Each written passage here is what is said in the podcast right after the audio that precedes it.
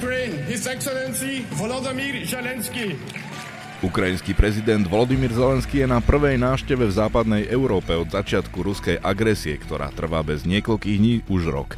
Jeho hlavná misia je jasná. Na mimoriadnom samite v Bruseli sa snaží presvedčiť politických lídrov o čo najrychlejšiu vojenskú pomoc Ukrajine a obrátil sa aj na Slovensko so žiadosťou našej nevyužívané stíhačky MiG-29. I address my message to addressed my message to Prime Minister to help us in this case. I really believe that it can be so. It is in our interest, it is in the interest of Slovak, but also European security to help you and uh, we'll work on it. Je v našom záujme aj v záujme celej Európy vám pomôcť, odpovedá poverený premiér Eduard Heger. Znamená to, že je o osude stíhačiek rozhodnuté? Počúvate podcast Denníka Pravda? Sprevádzať vás ním bude Zolorác.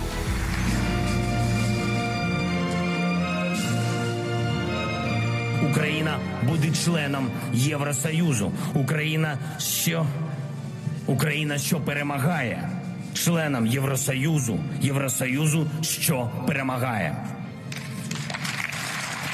We have your back. We were with you then.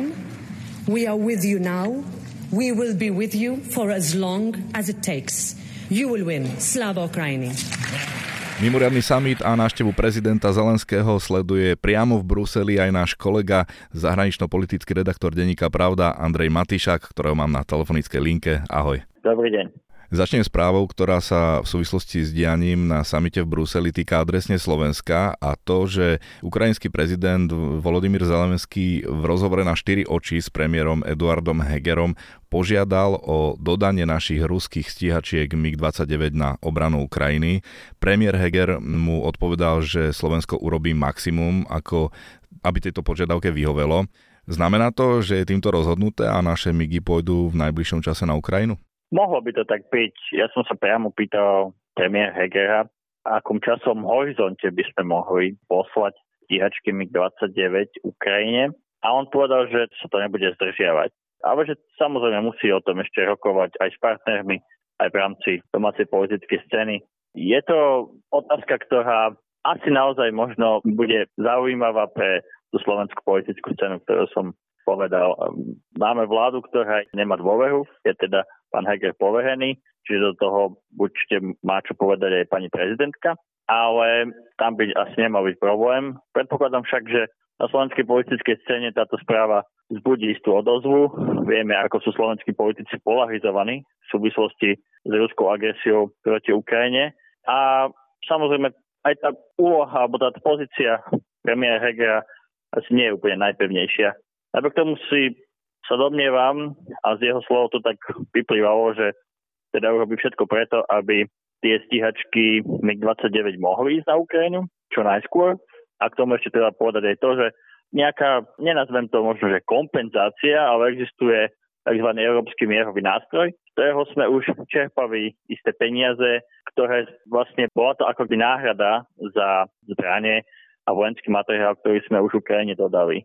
Takže treba povedať to, že nejakým spôsobom napríklad to, že odozdáme tie stíhačky, pošleme tie stíhačky MiG-29 nejako neohrozí obrany schopnosť Slovenska. Momentálne chránia slovenské nebo Poliaci a Maďari. No a teda naznačuje, že by sme na tom nemali ani tratiť v tom zmysle teda, že by sme mohli aj získať nejaké financie za to.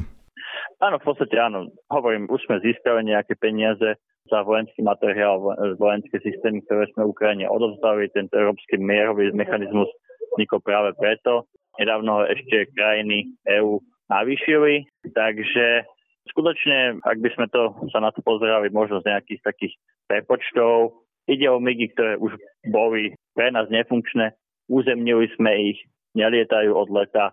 Nechcem povedať, že boli už hodné len do zberných surovín, ale určite už neboli vhodné na to, aby dostatočne zabezpečili obrany schopnosť Slovenska a ochranu vzdušného priestoru. Takže možno je naozaj vhodné a dobré, ak Slovensko túto možnosť využije a odovzdá ich e, Ukrajine, ktoré sa naozaj zíde čokoľvek. V tejto chvíli pán prezident Zelenský o to priamo požiadal.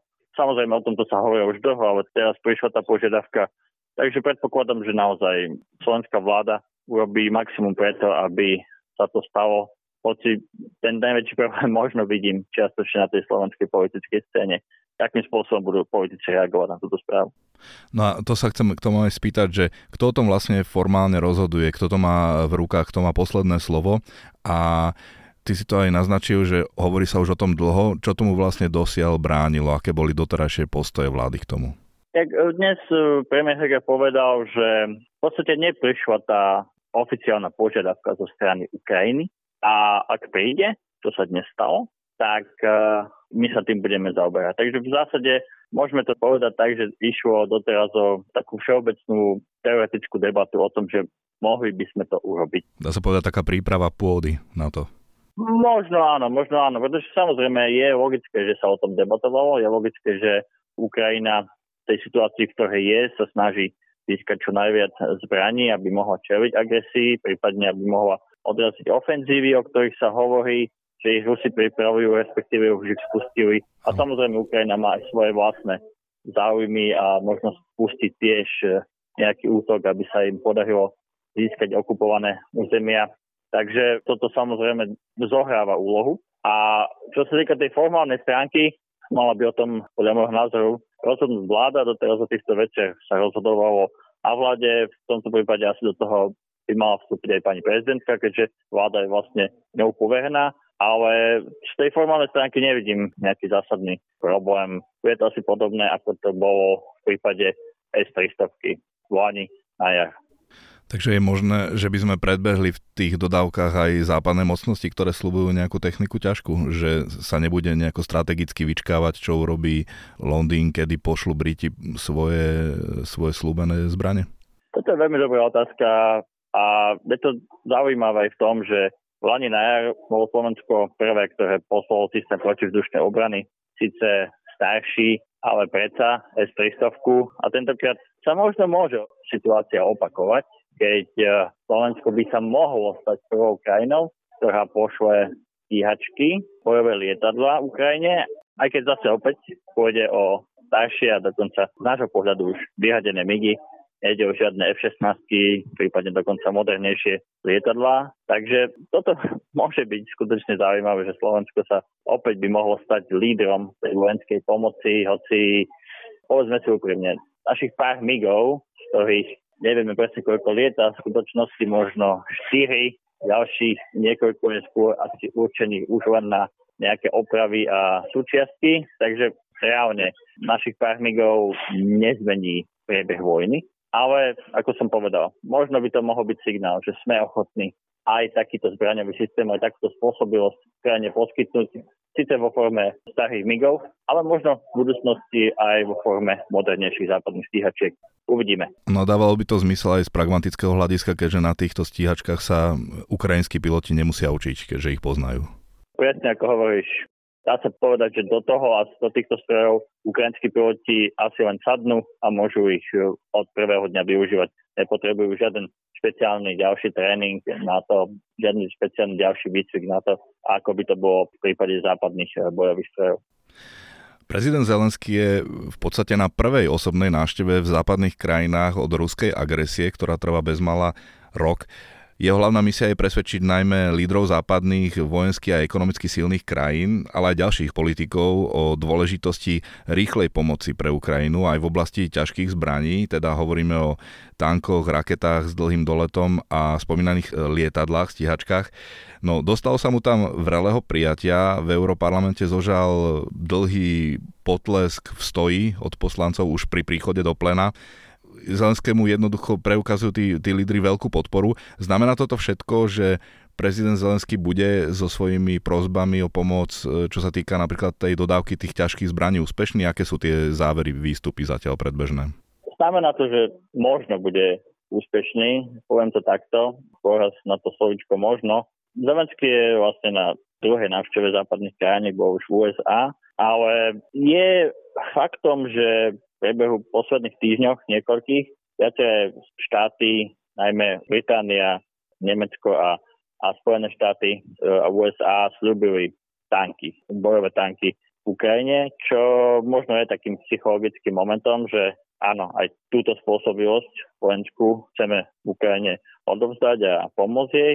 lietadla, bojové lietadla, špecifické stíhačky F-16, o ktorých sa najviac hovorí, je ďalším krokom. A v minulosti sme videli, ako táto debata prebiehala pri viacerých zbraňových systémoch. O niečom sa začalo hovoriť, niektoré krajiny vyjadrili aj nejaké námietky, ale postupne sa došlo k tomu, že ak naozaj je našim cieľom Ukrajinu podporovať, ak naozaj hovoríme o tom, že sme ochotní to urobiť a tým vlastne chrániť našu vlastnú bezpečnosť, tak uh, je ťažko sa ubrániť pocitu, že jednoducho smerujeme k tomu, aby Ukrajina dostala aj tie stíhačky.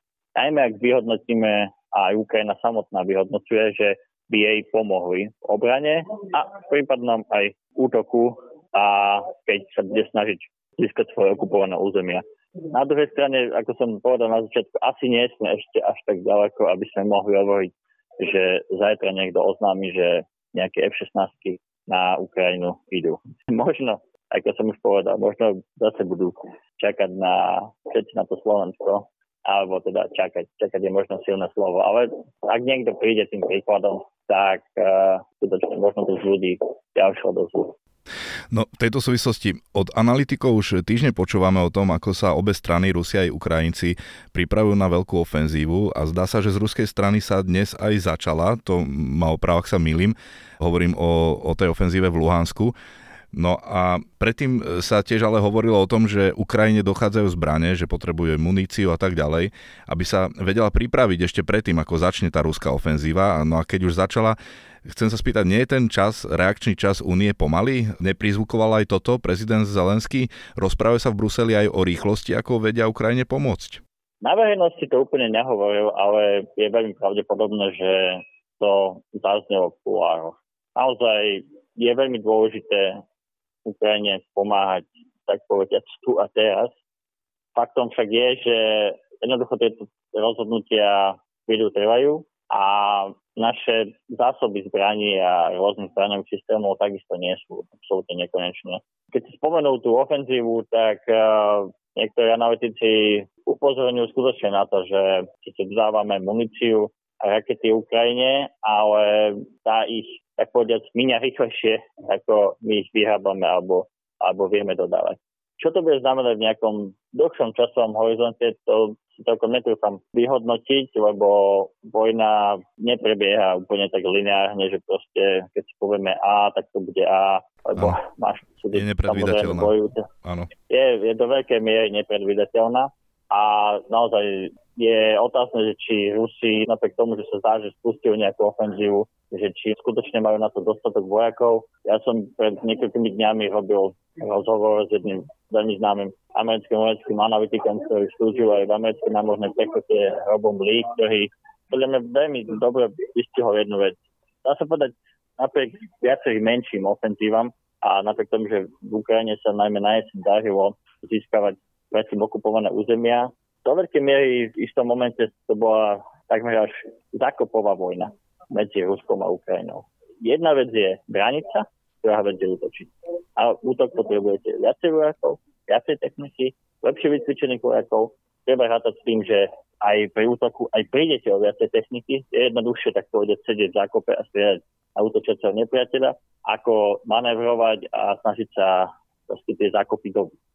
Takže toto bude obrovská skúška pre Ukrajinu, nakoľko na jednej strane je schopná odovať tým ofenzívam a na druhej strane, či bude možné, aby nejakým spôsobom postupila. A keď sa vrátim k tomu, čo si hovoril, jednoznačne.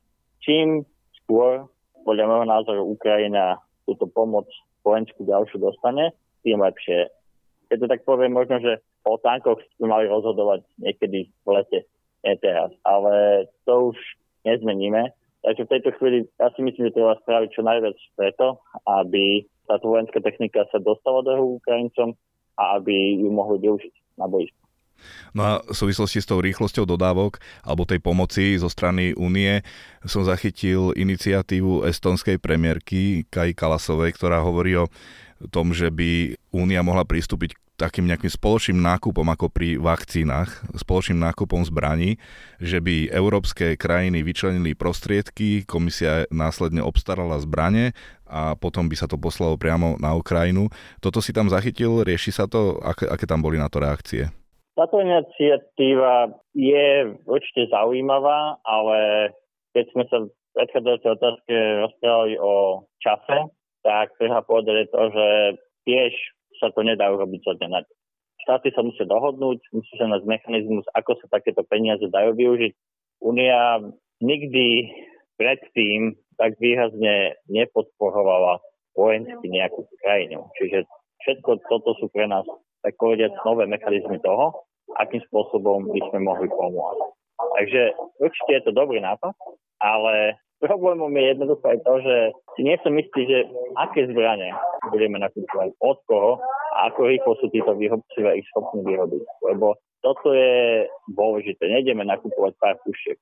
Ak e, chceme takéto niečo urobiť, reálne by bolo potrebné vytvoriť naozaj strategický plán. Čo všetko sme schopní dať, čo máme, tak pôjde na sklade a veľa toho už na sklade nemáme, povedzme si úprimne. Európske krajiny jednoducho, jednoducho doteraz e, ani len nevyrábali v takom množstve ďalšieho munície. Povolské krajiny je úžasné, že odovzdali Ukrajine takmer všetko, čo mohli, ale odovzdali napríklad husnice, na ktorej ale nevieme, či máme, máme muníciu. Takže trošku si myslím, že to plánovanie z rôznych dôvodov sa to podcenilo.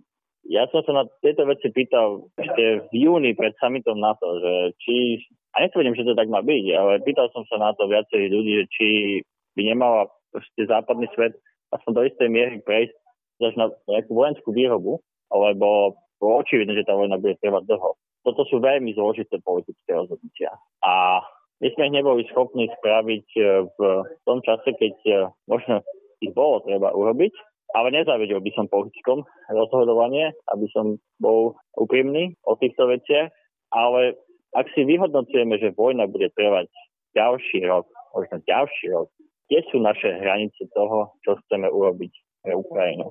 A obávam sa, že troška na ne možno narážame. Hm, aj keď teda deklarujú lídry v tých verejných vyhláseniach, že Únia bude podporovať Ukrajinu do konca vojny, nech to je kedykoľvek? Samozrejme. Dneska veľmi, veľmi silné slova zazneli najmä z úst predsedničky Európskej komisie Ursuly von der Leyenovej, kde jednoznačne pohovorila o tom, že teda musíme urobiť viacej, musíme viac podporovať Ukrajinu. Musíme jej pomôcť vyhrať vojnu a musíme jej pomôcť vyhrať mier. Veľmi silné slova, zásadné slova, vedenie stal uh, Volodymyr Zelenský a myslím si, že tu je vôľa Ukrajine pomáhať.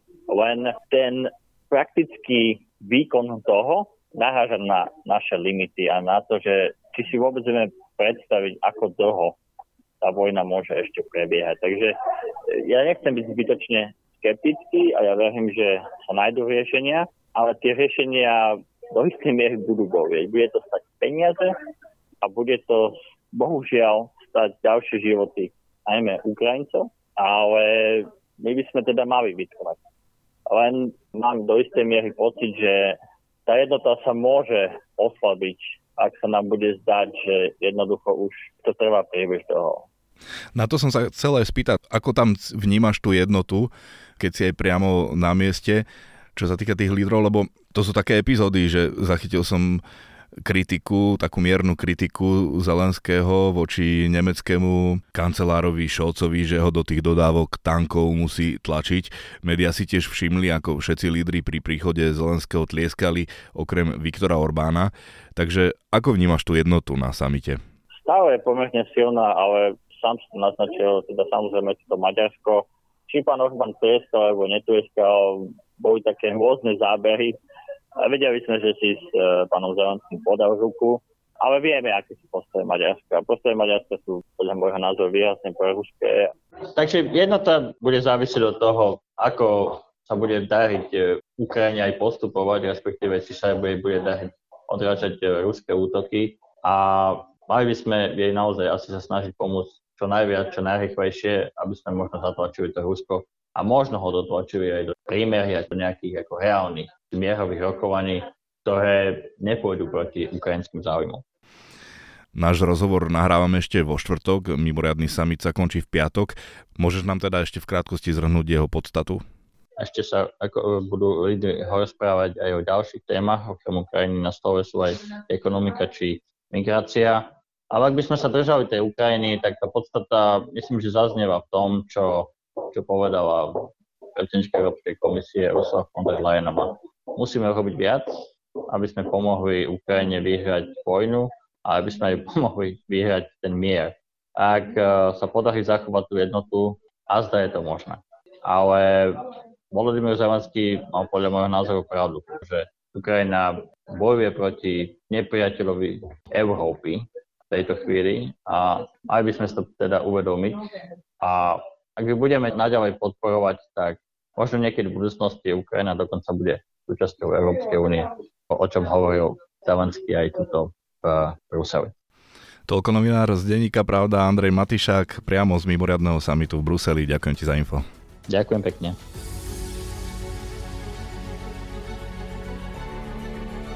Články k téme nájdete aj v tlačenom vydaní denníka Pravda a na webe pravda.sk.